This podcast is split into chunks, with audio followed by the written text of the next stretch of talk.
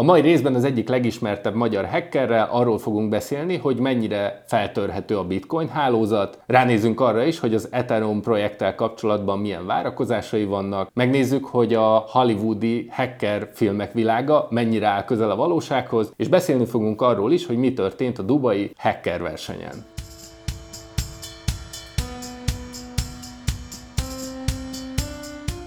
Sziasztok, ez az All Time High, az Index és a Napi.hu gazdasági podcastje. Én Schulz Gábor vagyok, a Make It Count csatorna alapítója, a vendégem pedig Szilúr. Szia Szilúr, örülök, hogy itt vagy. Köszi a meghívást. Szilúr, nagyon sokféle címkét lehet rád akasztani, mert hogy nagyon sok mindennel foglalkoztál, de azt tudom, hogy most leginkább architektként dolgozol, meg magadra is architektként hivatkozol.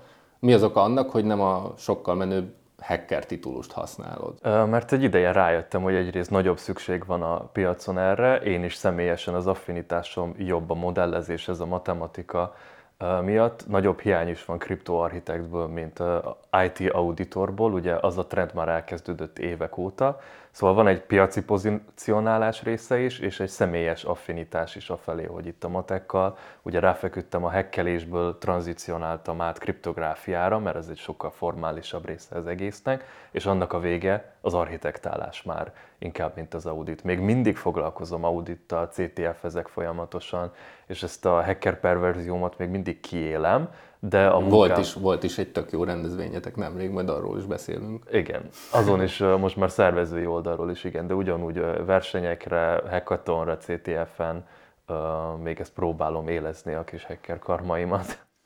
Mondjuk magadat hova sorolnád egyébként, hogyha így egy ilyen azt mondjuk, hogy vannak a világ legjobb hackerei, meg azok, akik egyébként a, a Facebookot törögetik föl így 15 dolcséért. Uh-huh. Ez, ez mondjuk a skála két végpontja. Magadat hova raknád így a skálában? Top 100. Top 100. Az király. Ez ugye el is kell különíteni, nagyon jól elkülönítetted. Nyilván van a skidi részt is, de most már hacker és hacker között is van az a különbség, hogy ki az, aki a legtöbb pontot összegyűjti egy CTF-en. Uh-huh. Ő lexikálisan a legújabb uh, vulnerability-kkel, exploitokkal, ugye sérülékenységekkel ő a legjobb hacker, ő viszont lehet, hogy egy organized advanced persistent threat ott egy nagy cég ellen, szóval egy célzott támadást nem tudna megcsinálni, mert máshonnan hiányzik a lexika, úgyhogy egy picit Apple's Oranges-be, Oranges-be is átalakult uh-huh. ez az egész ipar, mert ugye van a hacker, aki 24 csak a gépnél csinálja, és van az a hacker, aki kicsit szociálisan, kicsit az organized crime irányra is ráfekszik, és ő meg rendszerint a CTF-eken már a kevésbé jól teljesítő, Aha. mert ugye meg kell oszlania a oszlania a figyelemnek. A CTF-en ott nincs, eh, nincs ez a social engineering, vagy ez a szociális része, ott inkább csak magával a kóddal foglalkoztak. Ez nem? pont egy probléma, és majd ja, kitérünk a CTF okay. Eh, kapcsán eh, rá, ez pont egy probléma, igen, és érezni lehet a CTF-eken, hogy az egy HR akció, és így tailoring az egész, hogy valaki kitalálja neked, nem az, hogy megyünk és most a biztosító céget tényleg meglopjuk, uh-huh. és mhm. kreatívnak kell lenni, hanem érzed, hogy olyan, mint egy iskolai feladat, hogy a megoldás azért ilyen szépen ott van készen, és ráépítettük a téglákat, de tudod, hogy ott van valahol. És nincsenek meg azok a buktatók, amik egyébként a valós világban Igen. Egyébként nekem, a, nekem az egyik ilyen régi kedvenc filmem volt a 2000-es évekből a Karthal. Ó, igen, Hugh Jackman. Aztán, aztán hatalmas csalódás volt, amikor kiderült, hogy amit Hugh Jackman csinálnak, és semmi köze nincs a hackerkedéshez. Nekem is az volt. Viszont aztán, aztán ugye volt egy tök jó sorozat, a Mr. Robot, és az egy ilyen, azt így azt mondják, hogy sokkal közelebb van így a valósághoz, meg a valós hacker működéshez azt gondolom végig, végig követted a Persze, pont nemrég pörgettem újra, mert rám jött, hogy akkor most egy kis Mr. Robottal...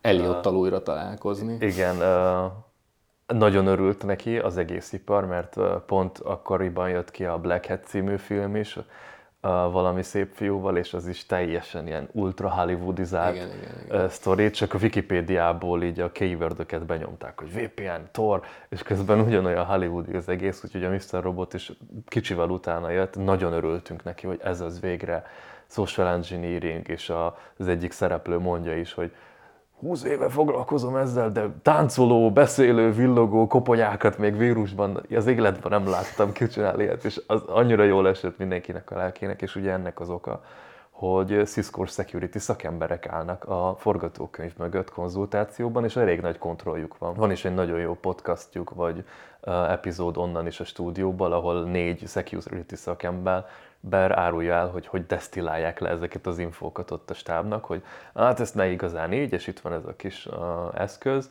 Volt egy rövid időszakuk, amikor a szponzorálás miatt uh, rossz irányt vett a sorozat, ugye amikor rátaláltak a szekúszégek, hogy itt van az első olyan sorozat, ami tényleg a leg, legjobb. meg lehet jelenni.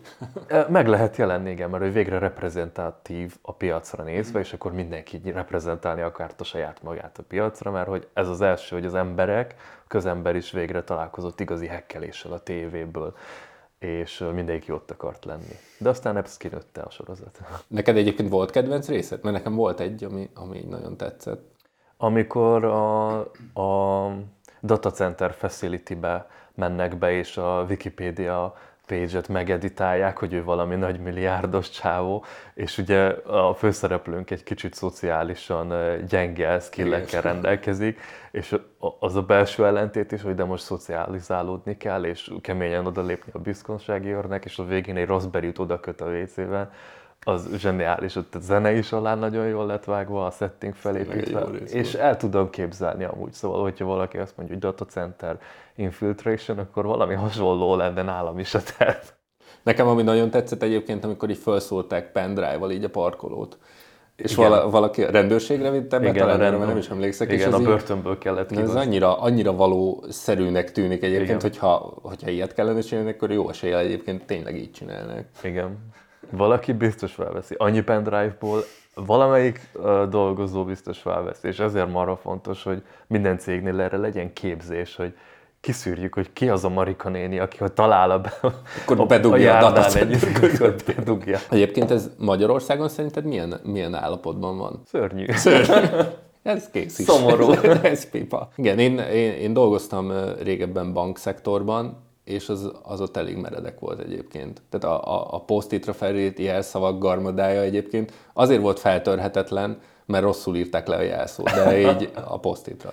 De így ez volt így a védelmi vonal, az összes védelmi vonal gyakorlatilag. Valamelyik um, Forbes-os uh, tech eventemen um, kerekasztalán megkérdezték, hogy akkor mi lenne az első dolgod így az épületben, és össze, ott egy másik uh, nagyon jó hírnevű szakemberrel beszélgettem, és összemosolyogtunk, hogy hát állnak ki a csatlakozók a falból a backstage-nél, meg a folyosókon, szóval gyakorlatilag server roomba se kell menni, mert így, így az Ethernet csatlakozók a falból semmi izé nélkül hálózatra vannak kötve, úgyhogy szomorú. Ez tök durva egyébként, hogy erre nem gondol senki, vagy hogy így a tervezésnél ez így nem jut senkinek az eszébe, nem kéne egy direkt kapcsolat egyébként. A... Inkább gondol, én inkább arra következtettem, hogy nem akarja elhinni az ember, egyrészt azért, mert ő csak Hollywoodban látott hekkelést, és láttam olyat, hogy felismerte az áldozat, hogy ő most hekkelés áldozatává vált, de letagadta belül. Szóval a, a, megállt hogy ez, ez nem történhet velem, én most Aha. biztos valami rosszra triggerelt a kis belső zajom, és ez velem nem csinál. Miért hackelne engem bárki, nem vagyok milliárdos, nem vagyok ez meg az. És uh, végignéztem a folyamatot, hogy lebeszéli magát arról, Aha. pedig a Chrome szól neki, hogy itt most a bankkártya adatait, password, minden izé, bajba van, mert nem volt egy óriási hack, de, de ez a pszichológiai, ez csak a filmekben van, ilyen, ilyen velem nem történt. És szerintem a legtöbb tervezésnél ez akadályozza meg. Valószínűleg ugye a legtöbb ember azt gondolja, hogy nekem nincs rejtegetni valóm, úgyhogy így igazából így publikusak lehetnek az adataim, mert hogy nincs velem semmi extra, de közben maga a személyes adat is tökre sok érték. Tehát egy valós embernek a személyes adatai azok így önmagában értékesek, még akkor is, ha ő egyébként úgymond így senki, vagy hogy így nincsen, nincsen nagy ilyen... Egyrészt ez is, aztán, hogyha ilyen. belemegyünk, ugye az ember a magánéletével szembesítve rájön, hogy hú, azt azért mégis jobb, hogyha nem tudja senki. Már az, hogy mondjuk egy céges kultúrában A embernek és B embernek, hogyha különbözik a fizetés, hát már az egy titkos dolog, egy tabu téma, hogy ugyanabban a poziban, ú, én többet keresek, az már egy szikrit, egy, egy értékkel rendelkező információ, csak ugye nem gondolja senki, hogy információ cégem belül, de hogyha így elkürtölöm, akkor hirtelen mennyire ott fájna lesz. valakinek, ott már fontos. Nekem a, az egyik kedvenc ilyen hacker könyvem volt a Kevin Mitnicknek a legendás Hacker 1-2, mm. az nagyon sokszor forgott a kezemben, és ami nekem akkor meglepő volt, egy, ahhoz képest, ahogy én a, a, a hackerkedést, meg a hackinget elképzeltem, ahhoz képest Mitnick azt írta, hogy így ennek a nagy része a social engineering, tehát gyakorlatilag a közösségi, meg, meg személyes interakciókon keresztül kicsalt információnak, meg, meg elhitetett helyzeteknek így a szuperpozíciója az, amikor így a hack meg tud valósulni, és az, hogy ez technikailag már így hogy működik a háttérben, az így a kisebb része így a, a, a, a sztoridnak. Szerinted Szerinted ez mindig így van egyébként? Ez a mai napig így van. Mitnik idejében azért volt ez különösen jó, mert nagyon új dolog volt a számítógép, és olyan, hogy IT security, hát még az IT is csak épp hogy létezett, mint egy parág, az, hogy IT security senki nem gondolt rá. És most már azért desztillálódott pár generációval az, hogy nigériai hercegek írnak neked, hogy 4 millió dollárt izé nyertél, az bár úgy kiveszi az agyad a hétköznapi életből, mint az orrodat a látóképből, szóval teljesen megszünteti, de akkoriban, hogyha spam e-mail, vagy tényleg csak valaki egy olyat, hogy a jelszót ideadod, az annyira hétköznapi dolog volt, hogy Mitnicknél ez nem volt kihívás még a social engineering, de ő alapozta meg az egészet, és ott mutatta meg, hogy amíg ember lesz a rendszerben, addig ez eljátszható lesz, és pont ez a pszichológia visszacsatol, hogy nem akarja elhinni, hogy most tényleg megkérdezted a jelszót azért, hogy én valamit ki, ki, izé, kitoljál. És ez a mai napig így megy, a nagy hekkelések 80%-a, több mint 80%-a inkább szociális, és azért a hacker nem ez a sztereotíp Elliot típusú Aspergeres figura kapucniban otthon, hanem profi svindler, és a hasadból kibeszéli előbb a jelszót, mert a számítógéppel egyezkedni nehezebb, ő fixen követi a szabályokat, te azért annyira nem, mert megfenyegethető vagy, leítatható vagy, nem kódot. Követ. És az az utolsó, hogy jó, akkor megyünk a gépre, mert ott is, és ott is arra megyünk, amit minél több részét ember kontrollálja, szóval beléptető rendszereknél kivitte fel az RFID kártyákat utoljára, neki mi a jelszava, szóval ott is e- minél inkább az ember oldaláról, és végső-végső esetben megyünk, hogy akkor az operációs rendszert, meg a tűzfalakat, kódokat, Hogyha minden más elbukott. A hacker is nagyon lusta, szóval pont mint bármilyen foglalkozásban a legnehezebb munkára utoljára megyünk. Mm. Tudom, hogy te nagyon ügyelsz a személyes adataidra, és a, ugye mi is Telegramon keresztül kommunikáltunk is főleg, vagy kizárólag eddig. Miért pont a Telegram? Miért, miért ezt használod? Két oka van. Egyrészt a fő, hogy auditáltam a kriptoprotokollt mögötte. Jó, az könnyű. az egy non-standard kriptó, egy ilyen MT Proto algo. A szignált is használok egyébként, ő egy picit standardizáltabb, szóval ő best practice-eket követ, ott már benne volt a pakliban, hogy hát jó, ebben nem lesz semmi turpisság, vagy nagyon nehéz rájönni, vagy nagyon nehéz lenne rájönni arra egyrészt, hogyha van benne valami, de több mint valószínű, hogy nincs. Az MT Proto, a Telegram viszont picit unortodox volt, és egyrészt egy kihívás is, hogy hú, akkor itt most lehet rendesen kriptoanalizálni, mert hogy végre egy olyan protokoll, ami nagy nem közönségre szól, de nem hagyományos, úgyhogy szükség van az auditra. Um, átnéztem, nagyon jó volt. A másik oka, hogy pont akkor jelent meg, és egy kicsit rá is fókuszált, hogy itt a kriptopénz community-nek ez legyen a messengere és akkoriban boomolt ez az egész, hogy Viber, WhatsApp, Messenger, Messenger hátán, és a Telegram nem direktben, mert jó PR-ral és marketinggel csinálta, nem direktben, csak a feature-öket úgy építette, hogy a kriptopénz community-nek az nagyon feküdni fog. Hát és most már ott tartunk, hogy telefon hiányában uh, NFT-ként veszed a, a neveket uh, hozzá, úgyhogy most már fixen ez lett. És ugye a saját kripto community ugye azon épült, ugye az egy erős húzó, hogy a, az ügyfeleiddel, üzlettársaiddal ott, ott tudok mm. interaktálni, a másik, hogy nagyon tetszett egyrészt az audit folyamata is, és még jobban az, hogy végül nem találtam semmit az audit során, úgyhogy ott az egész jól össze volt rakva. És akkor bízom is benne, hogyha látom, átnéztem, bízom benne, szívesen ráhagyom a személyes adataimat, úgyhogy mehet. És a, a, ugye a Telegram így a fő csapás irány, szerintem is így a kriptós ilyen kommunikációban. Mellette meg ugye mm, ott a Discord. Discordról mi így a véleményed?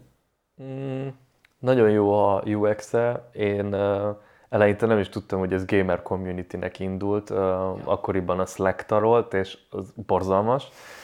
És azt hittem, hogy a Slack-et akarja átvenni, aztán kiderült, hogy a gamerekből át a kriptóhoz, mert ugye nagyon érdekes statisztika, nem tudom, tudtad de hogy a gamer community több mint 50%-a kriptózik is. Semmilyen, Tényleg. semmilyen más communityről nem Ezt tudsz ekkora jó. átfedést mondani, mm-hmm. hogy kik az, ki Valahol az, érthető mellette. egyébként, tehát hogyha egy Igen. kicsit lásol, akkor érthető, csak egy meglepő adat. Igen, és óriási, mert még a kóderek, a programozók között is kevesebb, mint 10% aki programozó, és amúgy Web3-hoz Aha. akar érteni, meg ért is. A gamereknél viszont ez egy óriási marginnal elszállt. A biztonságáról viszont annyira nem uh, vagyok, hát nem az, hogy nem vagyok meggyőződve, semmi olyat nem beszélnék Discordon, amiről nem szabadna. Amerikai szerverek, a, a titkosítás is, hát jó, SSL basic, de hogy mit tárolnak azokon az amerikai szervereken, ahol egyébként van key exposure törvény, úgyhogy ha titkosítva is van, akkor nem kerül sokba a hatóságnak azt mondani, mm. hogy hát akkor jövő héten visszajövünk, és legyen kulcs. Hogyha ennyire figyelsz így a személyes adataidra, meg, meg nyilván nálad jobban így kevesen vannak tisztában, hogy ez milyen veszélyekkel jár, akkor miért döntöttél mégis úgy, hogy mondjuk így válasz egy, egy ilyen nyilvános beszélgetést is mondjuk, mint ez? Ez az egész igazából körém nőtt, és aztán észbe kaptam, hogy ugye szakértőként hívtak oda, és egyre nagyobb közönségek előtt ugye pár ember, tizen ember, akkor egy 20 fős oktatás, egy 30 fős előadás, ott nem is nagyon vettem észre, hogy a céges oktatás mikor megy át előadásba, és hogy ez az egész így körém nőtt, hogy akkor vagy privacy, security awareness, vagy kriptóról, ugye egyre nagyobb mhm. közönség előtt kell uh, magyaráznom a dolgokat, és egyszer csak észbe kaptam, hogy hú, várjál, most valami influencer féle vagyok, fúj. Aztán, mert hogy alapból nem volt tervbe se, és amúgy explicit az ilyen típusú megjelenés nem is annyira vonz. De hogyha már megvan az egész, és persze van pozitív, meg élvezem az egészet, akkor csináljuk rendesen. Uh-huh. És onnan már tudatossá vált az egész. A másik, hogy nem csinálok már semmi hosszú ideje a narratívával ellentétben, nem csinálok semmi olyat, amiért nem jelenhetnék Aha. meg. Tehát nem törsz fel szervereket így két podcast között. Hát uh, diplomatikusan szóval nem piszkítok oda, ahonnan eszem. Korábban azt tudom, hogy dolgoztál az Ethereum projektjén, vagyis hát az Ethereum Foundationnek dolgoztál egész pontosan. Igen. Az, hogy, az, hogy ott mit csináltál, azt tudom, hogy ne, nem szoktad firtatni, és ez így rendben is van. Pedig előszeretettel firtatom, lehet, hogy technikailag egy kicsit overwhelming. Ja, ja, ja, hogy azért, főleg akkor inkább azért nem beszélsz róla, mert hogy annyira technikai. Nincs vagy... NDA-m igazából ja, az egész. Azt, azt hittem, hogy azért nem szerepelnek ezek az interjúkban, mert hogy ott annak van valamilyen. Nem, amúgy előszeretettel izé egy sör mellett beszélek, hogy hogy nézett ki az Ethereumos idő, hát ugye külső kontraktorként, independent kontraktorként vettem részt, főleg a hát hivatalosan kriptográfus kutató voltam. Aztán megcsináltál minden mást is, gondolom. Hát azért minden iparágban érvényes az, vagy minden IT cégnél, hogy aki tud programozni, az programozzon is, mert nem találunk. És egy jó kriptó kutatásként inkább hivatalosan a matekba szerződtem, de hát tudtam kódolni, úgyhogy a WebAssembly motor volt, amíg én ott Aha. voltam a fő fókuszom. És mi, mi a véleményed egyébként az ő ilyen fejlődésükről, vagy a roadmapjükről? Mennyire mm. tartod ezt jó projektnek? Üzletileg vagy szakmailag, ugye? Is is érdekel egyébként, mert szerintem a kettőt teljesen lehet külön kezelni. Az én fejemben is van egy külön rublika ennek, meg annak, és tök más. Uh, személyesen én azért uh, támogatom nagyon, mert ők az egyetlen, aki nem csak termékként próbál, és nem csak a pénzre próbál pozícionálni. Ugye az Ethereum killerek csak addig próbálnak Ethereum killerek lenni, amíg nem túl nagy kockázati befektetés. Nem az, hogy pénz, mert óriási pénzeket be tudnak a narratíva miatt, jövünk és leverjük az Ethereumot, hanem hogy kutatásban vagy elsőnek kell lenni mondjuk egy olyan ja. uh, egy olyan network upgrade-del, ami nem tudjuk, hogy összehullik a network tőle, elvesztjük a pénzt, azt senki nem vállalja az Ethereum, ugye a Proof of Stake-kel, most a Protodunk shardinggal, shardinggal ilyen first ever research dolgokat kipróbál a piacnak, és majd a lepattanókból az ittszereket mindenki bedobálja. Ez egy tökös húzás volt egyébként, amikor így átálltak, és így... Igen, és húzódott, és persze én mondjuk nem voltam annyira ki Vitalik döntéseire, hogy még húzódik a Proof of Stake, még húzódik, mert ez egy ekkora fejlesztés volt IT-ban, hogy ez nem egy patchelés, és soha nem látott valami, egyébként is a blockchain azért nagyon új, és akkor 180 fokkal a blockchain-t most egy másik irányba elvinni, az egy elég erős dolog volt, és ez, ez ennyi időbe került. Most is ugye a shardinggal nagyon erős dolgok történnek, úgyhogy üzletileg egész más a sztori, nekem szakmailag azért, mert látom, hogy a legnagyobb kihívásokat keresik, és oda is lépnek, és mindenki más a morzsákat utána abból csinál pénzt, nagyon jó pénzt, csak a riszket nem meri vállalni, és én nem Név nélkül ezt. például a Solana vagy ilyesmi, nem?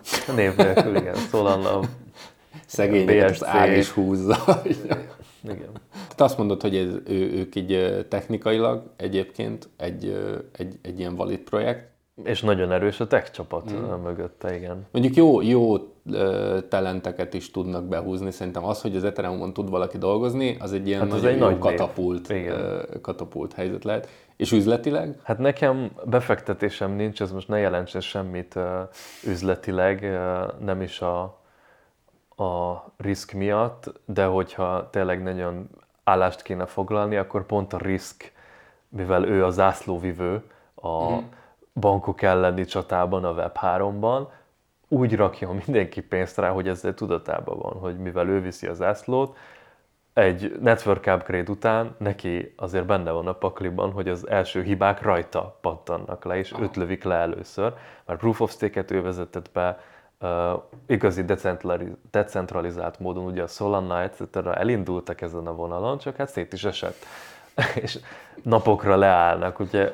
Még mindig. Meg, hogy nincs sok uh, nód mögötte, és akkor aki ilyen 60 ezer TPS-eket produkált, ugye ott is van egy kis hazugság, az persze egyszerű, amíg 10-20 nód van a networkben, de az, hogy nagy számokkal, sok szerverrel, sok nóddal, hosszú távon szétesés nélkül a Proof of Stake, ezt az Ethereum csinált először, és a shardinggal is így lesz szóval. És ezek mm. nagy riskek, nagyon jól hangzanak, jó a buzzword, de ha szoftver, sikerül behúzni. Szoftver, én egy meg is lepődtem, hogy a rolloutnál, ugye amikor kérdezgettek hasonló podcastokban, hogy ah, mit vársz Ilóra a Proof of Stake-től, hát mondtam, hogy ez ugyanolyan szoftver, mint bárhol máshol, nagy valószínűséggel a demo napján lesz egy-két olyan sztori, Én hogy is erre tippeltem egyébként. Hide the Pain Herald fejjel, picit, amúgy működik, csak, csak most, most pont valami is van.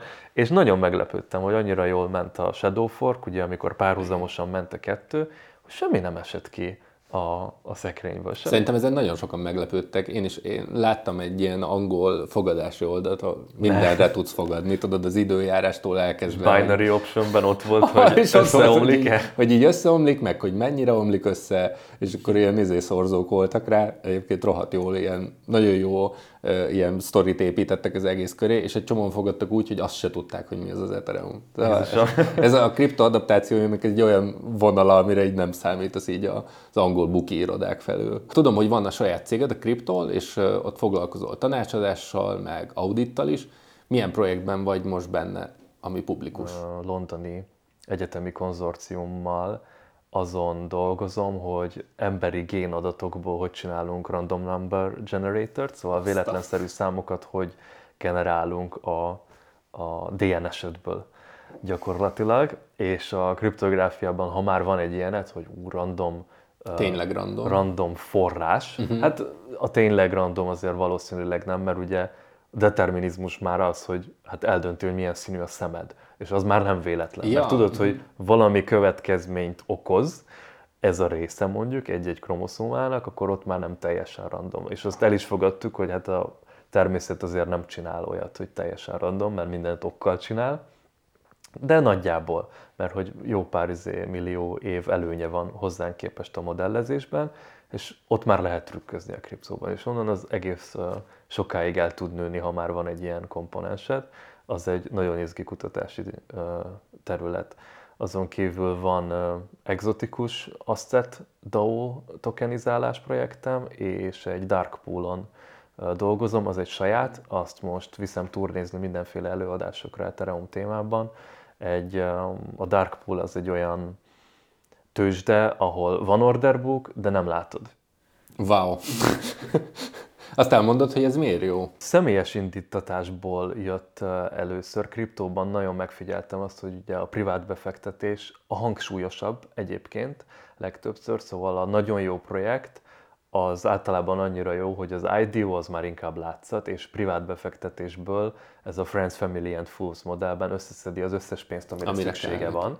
És az IDO az már csak látszat. Ez nagyon jó, mert egyrészt tényleg ez a legjobb projektek tudják megcsinálni, viszont utána ismered a privát befektetőid, mert hát Friends, Family and Fools, és uh, amikor próbálják realizálni a profitot, akkor megfigyeltem, hogy hívogatják őket, és ne, ne most adj el, hát jövő héten megyünk to the moon, új marketing kampány, ne, ne adj el, és ez, ez agyrákot kapok ettől. Ez ugye nagyban is rész, jelen van a piacon, ugye, hogyha most Vitalik megpróbálna százon pár etert eladni, az hisztérikus Valószínűleg. lenne a piacon, és ez megint egy olyan ötlet, amit nyilván traditional finance-ből vettem át, hogy ez létezett fiat korszakban is, hogyha a Ford tulaja pár Ford részvényt elad, akkor az ugyanolyan hisztéria, és erre van a dark pool, hogy ugye nem derül ki az order bookban ki kicsoda, vagy mekkora összeget rakott be az order bookba az utolsó pillanatig, amíg már nem lehet mit csinálni a deal és nincsen következménye a piacon, nem tudod lereagálni olyan hisztérikusan, ahogy egyébként szeretnéd, mert nem tudod, hogy egyrészt kiadta el, meg hogy mennyiért. Csak amikor már teljesen vége van. Szóval nem pénzmosás történik, mert a végén kiderül persze, és látszik az egész. Csak de van pont, egy fekete doboz. Igen, köztes. pont addig fekete doboz a sztori, amíg te kimaradsz belőle. Ez tök érdekes. És ez még nincs jelen kriptóban. Ugye most Tornado Cash után valami privacy hasonló. Őket végleg lekapcsolták egyébként? Uh, nem a visszakerült... Vagy csak elköltöztek? Hát decentralizálódtak mondjuk így, szóval különböző egyetemi kutatócsoportok össze-vissza forkolták a kódot GitHubra, a másik repozitorikra, mármint GitLab, vagy saját hoztolt gitekre, onnan azért már egy elég nehéz dolog levenni mindenféle hatósági requestekkel, de hogyha nem is, az csak a frontend volt, a kontraktot ugyanúgy lehet nyomogatni kézzel. Nehezebb, mert persze uh-huh. nincs csili kell hozzáérteni. De láttam is egyébként, amikor uh, ez meg volt a narratíva, hogy hú, most kőkeményen lecsapunk a Tornado Cash-re és bezárjuk a boltot, felmentem az Explorerre, és láttam, hogy ugyanúgy, ugyanúgy működik. 20 másodpercenként mentek a tranzakciók, mert akinek nagyon kell ott pénzt mosni, az felmegy ugyanúgy az Explorerre, és rányom ott a nem túl szép felületen. Tudom, hogy benne vagy mélyen a post-quantum kriptográfiában, ami ugye azért is érdekes, mert hogy egy olyan problémával foglalkoztok már most, ami még nem igazán létezik, csak tudjuk, hogy majd így létezni fog. Elmondod, hogy mi ez pontosan, és hogy kapcsolódik a kriptóhoz, mert szerintem ez egy nagyon érdekes terület, és nagyon kevés infót hallottam még róla. Hát a post-quantum is sok sok irány vezetett oda, hogy én itt találtam meg a kényelmet matekban, kriptóban, kutatásban. A, az egyik, a kevésbé érdekes az, hogy pont az algebrának, meg a matematikának az ezer ágából pont azok fekszenek, az a három, ami egyébként felépíti a posztkvantum meg a kvantum számítást, és a posztkvantum kriptót, úgyhogy egy kicsit a szerencsés ezt dobta, hogy hát nekem ez megy. De ami még fontosabb, én először úgy hallottam a kvantum számítógépekről, hogy 2014-ben, 5-ben elhagytam az első bitcoinjaimat, meg pár képet az ex-barátnőmről, etc. És hát hackerként nyilván az első, hogy fú, de tudtam jól magamról, hogy itt nagyon a saját privacy-met kimaxoltam, RSA, etc. De azért megpróbáltam, hogy de nincs mégis valami, mert ott van a kis bitcoinom, meg a mindenféle lootom, akkor láttam meg, hogy hát Peter Sornak itt van valami azért, ahol mégis törhető az RSA, kvantumgépek, és mondtam, hogy ez azt, amilyen érdekes, hogy ez itt van.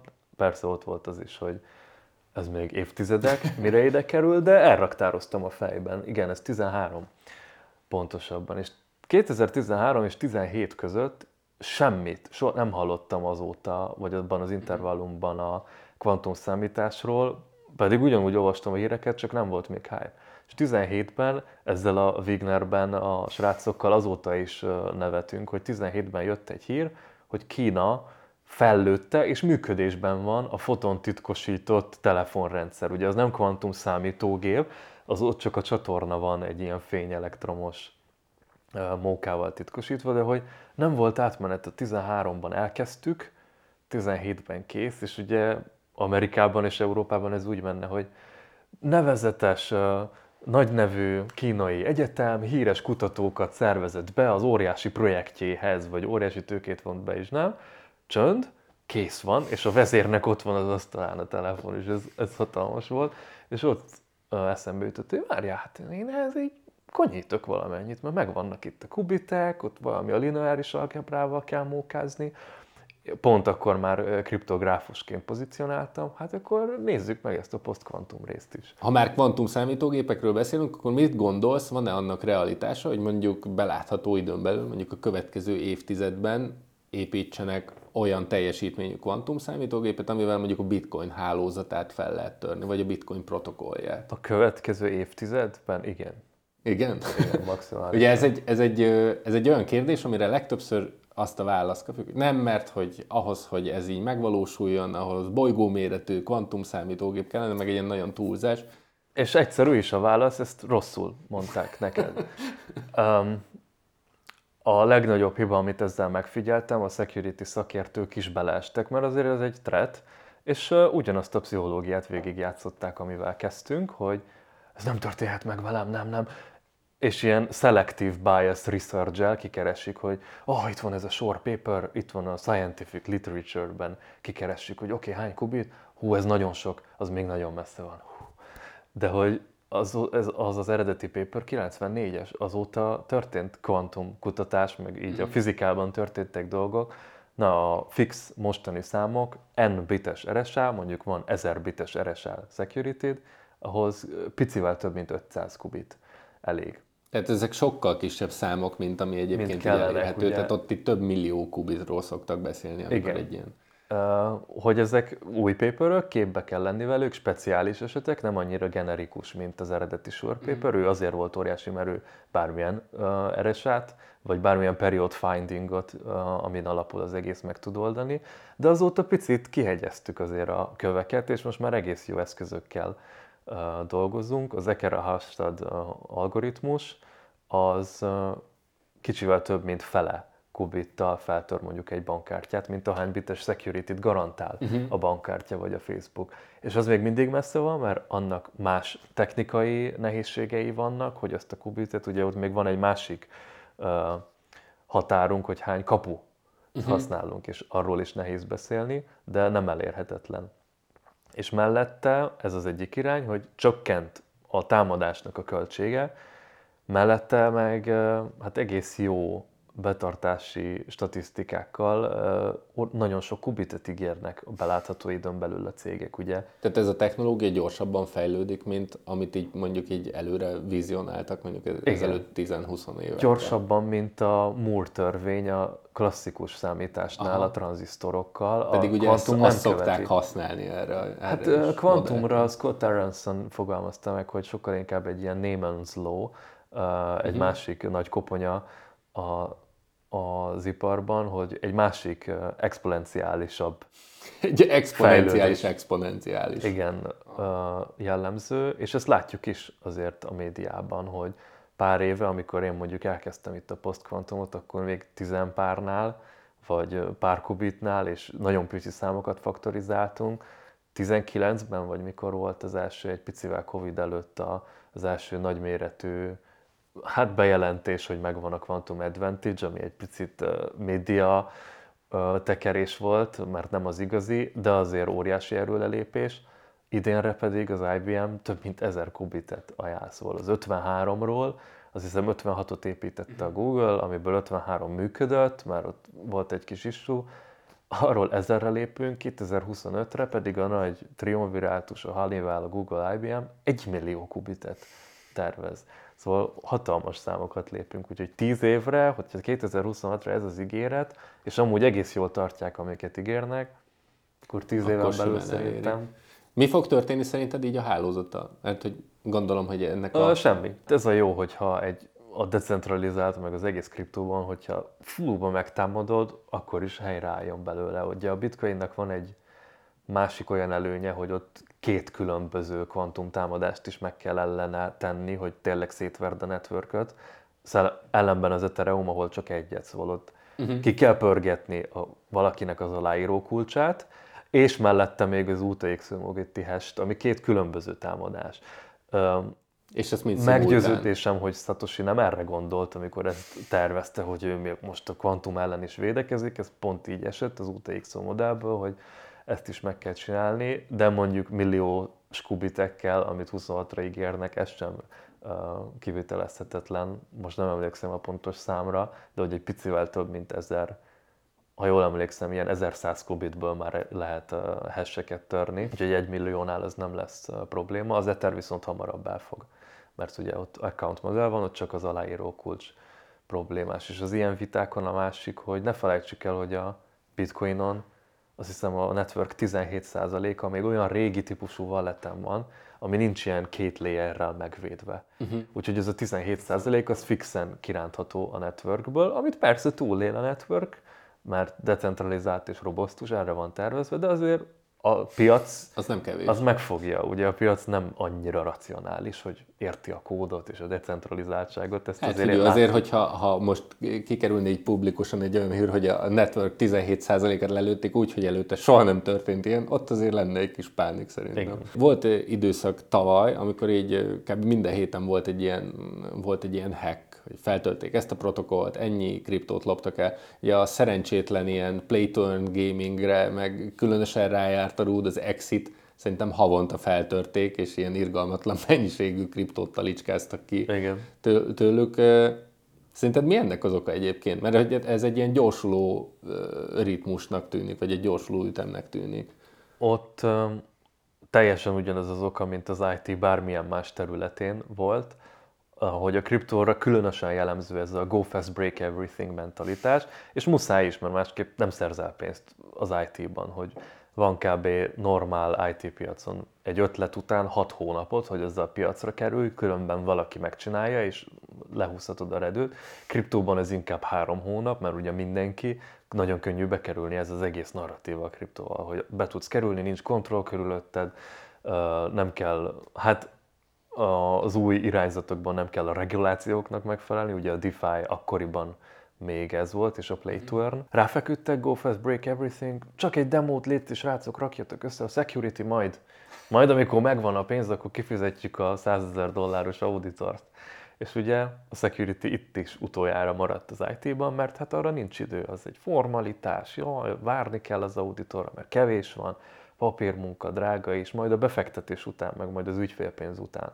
És hát ez meglátszott, ugye a Web3 kóderek is nem nagyon tudnak Web3 kódolni, ez egyik kedvenc Ethereumos beszélgetésem, hogy az, el, az első ICO, eh, amit megírtam Solidity-ben, az egyik kollégámnak az Ethereum-tól szívességből megkértem, hogy hát megtennéd, hogy átnézed, mert picit izzad a tenyerem, hogy ezen millió dollárok fognak átmenni, és azt válaszolta, hogy nagyon jó fej tőled, hogy azt gondolod, hogy én tudok szép, secure solidity írni, és ez nem azért, hogy egy rossz szakemberről volt szó, ennyire gyerekszipős még a mhm. Solidity, meg a Web3 security, ugye DAO-ból kifolyt a pénz, a reentrance, ez egy soha nem látott dolog IT security-ben, és a legnagyobb auditorok se tudták, hogy úristen, ilyeneket tényleg lehet csinálni, amíg nem jött az első adtak a nagyvilágból. Úgyhogy utoljára hagytuk a Sekut, a Playturnből, DeFi-ból is, a következő trendből is utolsó lesz, mert akkor is mindenki elsőként akar piacra kerülni kriptóban,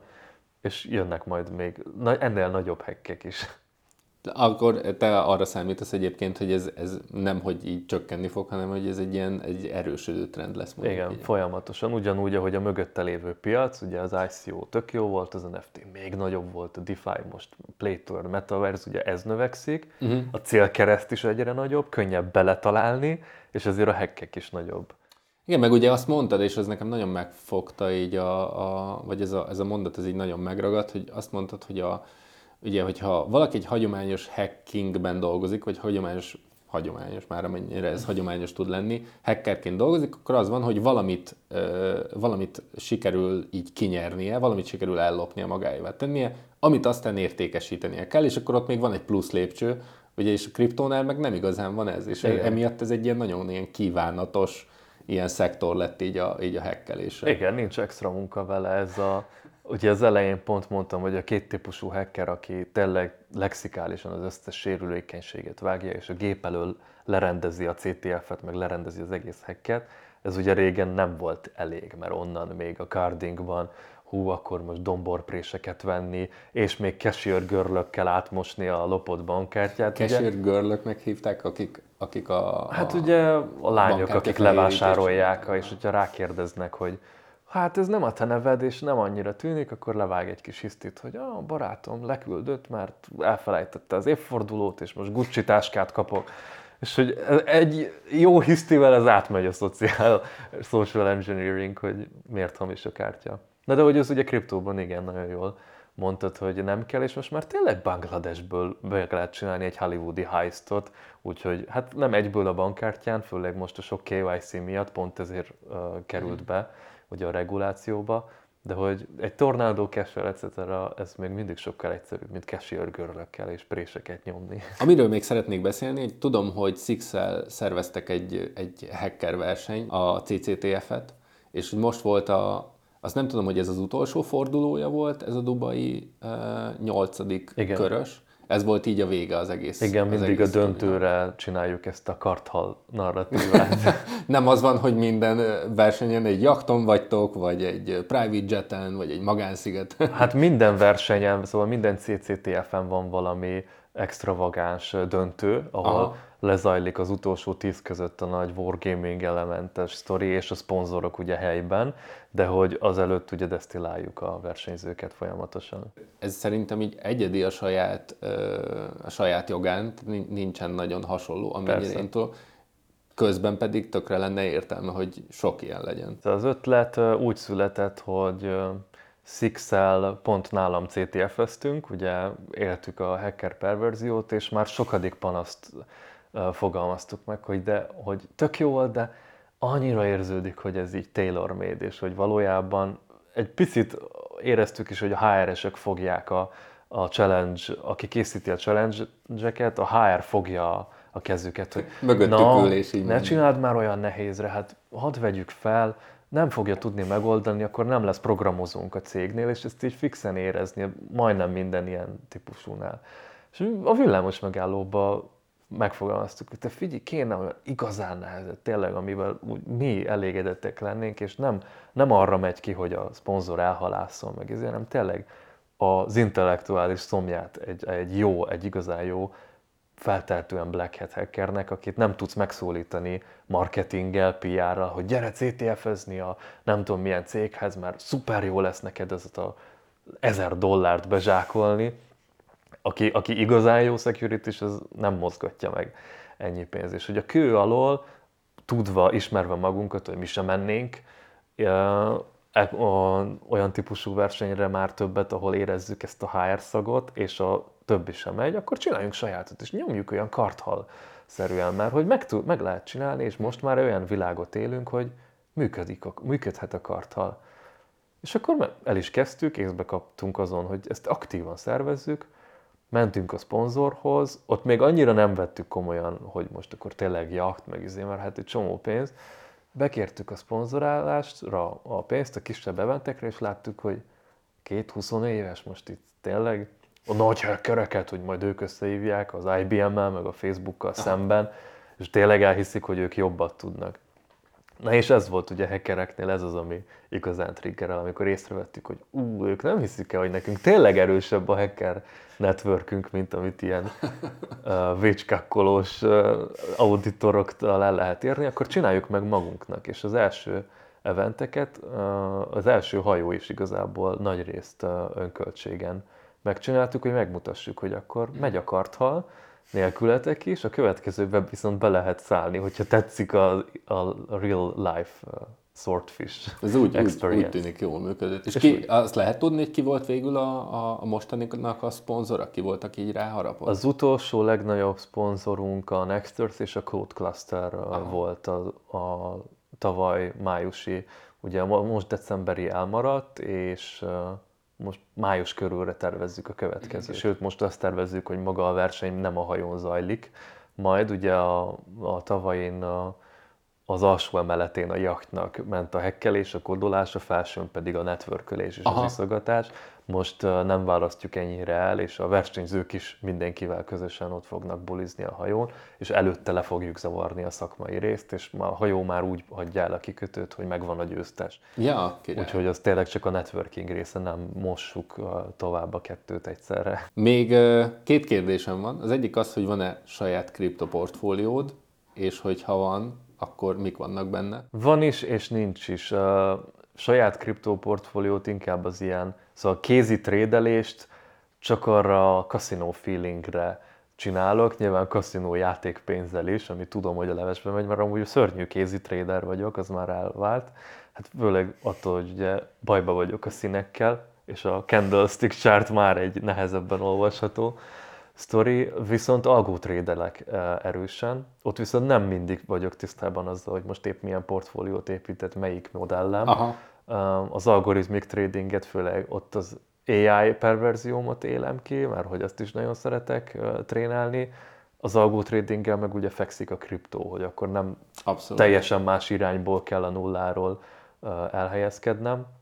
Meg hasznos is, mert ugye egy kis pénzt is keres a tanulással, és, szerinted, és szerinted egyébként az egy valós uh, ilyen jövőkép, hogy ez, ezek az algó kereskedő robotok, ezek egyébként annyira fejlettek lesznek, hogy így tényleg tudnak, nem. vagy ez mindig, nem. vagy ez mindig emberi beavatkozás kell, hogy legyen? Nem is ez a lényeg, az egyetlen pozitív része és az egyetlen előnye, hogy algó trédel valaki versus kézi, hogy nincs benne pszichológia. Szóval mm.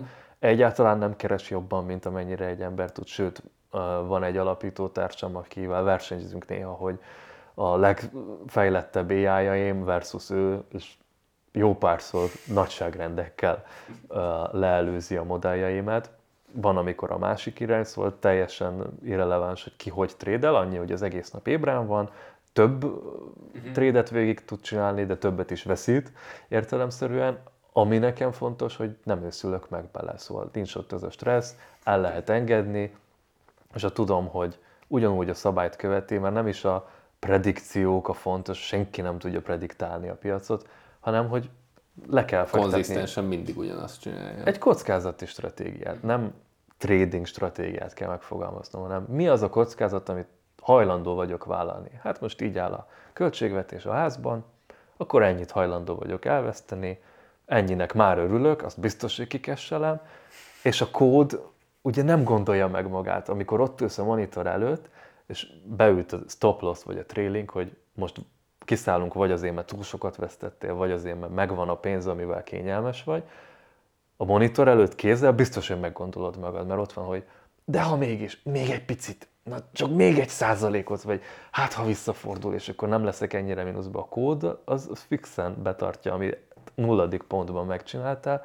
és szerintem ez a legfontosabb uh-huh. az egészben, amellett, hogy technikailag imádom az egésznek a kihívását, és újra tanítani az egészet, és egy másik modellel összekeverni, twittereket elemezni, szóval van egy kis technikai élvezete, de befektetési részből ez a pszichológiai hiánya. Ezzel mi is tök sokat foglalkozunk, a Fear and Greed index az, hogy a social médiában, amikor említenek egy projektet, és hogy fut fel, hogy megy a hype, és tudod, így amikor nincs se fundamentális alapja, se technikai alapja, és egyszerűen csak a hype hajtja, vagy így az ilyen az alaptalan félelem hajtja lefelé. Nekem ezek a legérdekesebb ilyen részek egyébként. Meg azért foglalkozunk sokat makróval is, mert hogy az is szinte teljesen pszichológia mit döntött a Fed, mi lesz, akkor most összeomlik a gazdaság, vagy megúszuk, vagy nem. Nekem ezek az ilyen igazán érdekes uh, sztorik így a kriptóban. Az egyik legszomorúbb ilyen kísérletem az volt, amikor Elon nagyon nyomta a Doge, Doge. őrületet. Éppen benne volt megint egy Doge. És annyira, annyira stresszelt már ez az egész, hogy tényleg ilyen piacokat ennyi pénzzel rángat, hogy írtam egy 30 soros Python scriptet fel is raktam publikusan GitHubra, ami tényleg csak annyit csinál, és akkoriban volt, hogy a legtöbb modellemet akkor tanítottam, szóval nap mint nap algo trading modelleket tanítok. Mondom, mibe kerül még egy elonost gyorsan, és az nem is mondható modellnek, hát csak annyi volt, hogy felmegy a Twitterére, utolsó poszt, van-e benne Doge, Doge. ha van, akkor pozitív vagy negatív, és akkor buy vagy sell. És uh, visszanéztem rá, hogy 35, 35%-kal túl teljesítette a legjobb modellemet, ami Coindeskről a hírekből tényleg nagyon összeszedte, és szomorú, hogy ez működött, mert tényleg ez hagyja. Elon ő nagyon, ő nagyon sokszor mozgatja a piacot szerintem. Az megvan az a sztori, amikor most beültette a kutyáját így a főnöki székbe, és így a, a, a, a, van, egy, van egy Shiba Inuja, talán Shiba Inu, de nem vagyok benne biztos, és beültette a CEO helyére, és lefényképezte, és feltette a Twitterére, és a, vagy a Shiba vagy a Floki ment egy ilyen, tudod, ilyen 50 százalékot, mikor semminek nincs semmi értelme. Ilyen húza, az ilyen húzásairól én azt látom magam előtt, hogy talán ő az a típusú ember lehet, aki megjelenik egy buliban, meglát egy szép csajt, és megkérdezi, hogy akarsz látni valami nagyon menőt? Igen, igen. Kitvítel valamit, millió dollárokkal megrágott egy piacot, és várja az elismerést, hogy na ugye milyen királyarc vagyok. Szerintem biztos, biztos, hogy nem százas egyébként az a csávó. Egy utolsó kérdés még, ezt, ezt csak olvastam rólad, hogy van egy chip a kezedben. Ezt egy... olvastad pont. Már nem, nem tudom, mert végtelen sok interjút végigolvastam igazából. Igen, a Covid előtt 19 őszén egy kripto implant chipet rakattam be, ami egyébként én meglepően late bloomer vagyok, ha így vesszük a hacker társaságban, mert valami 16-ban láttam ilyen chipet először. Tehát ez egy ilyen tök standard dolog igazából. Hát standardnek azért nem standard, mondjuk elég gyorsan nő, azt hiszem most már Magyarországon több mint 15-en vagyunk. Legjobb tudomásom szerint én kezdtem, szóval meglepően gyorsan növünk, már igazából megfogalmazódott, hogy kéne valami biohacker meetup Magyarországon, mert um, valami interjút küldtek nekem, talán tavaly, hogy Schumacher Vanda a harmadik, és Tényleg? pár hónapja meg már a 15 lehet, hogy le vagyok maradva. sorrendben, mert hogy ez azért nagyon ritka, és is szájról szájra megy. Egy-két orvos rakja be, nekem például nem is orvos piercinges rakta be. Ezt akartam kérdezni. Szándékosan, aki nem beszél magyarul, hogy ne nagyon kelljen magyarázkodni, hogy mi a téma, egy, egy uh, ukrán csajszi rakta be nekem igazából, meg is van a videó, hogyha nem vagy hemofób az egészről. Uh, Szóval én late bloomer vagyok ezzel, mert 16-ban még nagyon elején volt a technológia, és akkor rendesen elaltatnak, felvágják műtét, és 19 szeptemberében kimentem Berlinbe, ott találkoztunk a hacker haverokkal Ázsiából, és ott láttam, hogy már még többnek van ilyen csip, és megkérdeztem, hogy de hát srácok, a reptéren nem? Hát hogy van? Ez, ezzel ugye akkoriban nagyon nehéz volt utazni, és akkor mondták, hogy nem, ez már új generációs, csak benyomják egy ilyen óriási tűvel, orvosi Ez egy ilyen kapszula, egy, Aha, egy pici kapszula? Mint egy TikTok, egy, ja, kb. az enyém akkor, mint egy TikTok. A reptéren is át lehet menni, már MR-t is lehet vele csináltatni, jó, az MR egy nagy volt lesz a kezed helyén, de hogy tényleg egy csomószor utaztam vele, már nincs probléma. Úgyhogy mikor láttam, hogy már safety-ben is teljesen oké, okay, akkor egy hónap múlva már az enyém is bent volt. És mire használod? Ezen van a névjegyem, konferenciákon nagyon hasznos, meg jó belépő is, ugye, hogyha pont egy CEO-val találkozom, hogy akkor hm, tessék, olvashatod telefonon a névjegyem, de kriptovaletnek is használom. És milyen kriptót tudsz rajta tartani egyébként? Hivatalosan bármilyet, mert ugye aláírni nem tud, szóval nem az ja. történik, hogy a tranzakciót ráküldöm, ő aláír, ahhoz nem tudom elég energiával ellátni. A kulcsvaga viszont titkosítva ezen van, és akkor egy ellenőrzött readerrel, ugye nem lehet akár, vagy nem tudja akármilyen nap, akármilyen eszköz kiolvasni ezt a fájlt a kezemből, de ha igen, akkor is még titkosítva van, de a saját telefonommal le tudom szedni, olyan, mint egy titkosított Aha. pendrive, ami nincs soha az interneten, leveszem a kit, aláírom, eldobom, és visz, itt van a Be van maradék. építve a ledger a kezed. Nagyjából. Komoly. Kicsit overkill egy ledger egyébként, ugyanilyen security-vel rendelkezne nagyjából, szóval ennek tényleg van egy ilyen kis Hollywood effektusa, mert amúgy nincs akkor... Igen, ez, ez tényleg egy ilyen jó belépő, egy, Igen. egy beszélgetés. Nagyjából ugyanaz, ahogy a kriptót kezdtem, szóval nem te vagy a nagy hacker in town, hogyha nincs chip a kezedben, nem te vagy a nagy hacker, hogyha nincsen kriptód még. Kíváncsi vagyok, ez milyen gyorsan fog egyébként majd elterjedni. Valószínűleg az lesz majd, hogy így felkapják, és akkor így... Én meglepődtem. Hát ugye most már celebek, nem IT közelít mhm. celebek, mm-hmm. azért a legtöbb haverom mind valami dark hacker, aki berakta, de ugye Schumacher Vandával most már... Ezzel teljesen megleptél egyébként, tehát hogyha így kellett volna tippelni, hogy kinek van ilyen így a celeb világban, biztos, biztos, hogy nem ő. Én is csak onnan onnan tudom, hogy küldték nekem, hogy ó, neki is, mint neked, és ez hú, milyen ritka lehet, és tényleg akkoriban még tudtam, ott az volt a nyilatkozat, hogy csak három, és most már több mint 15-ről tudok. Nagyon köszi, hogy itt voltál, Szilúr. Én is köszi a meghívást. Ezek szuper érdekes témák voltak, és biztos, hogy fogjuk még ezt folytatni, mert úgy érzem, hogy maradt még a talsójodban pár sztori, meg pár érdekesség. Veletek pedig találkozunk a következő részben. Sziasztok!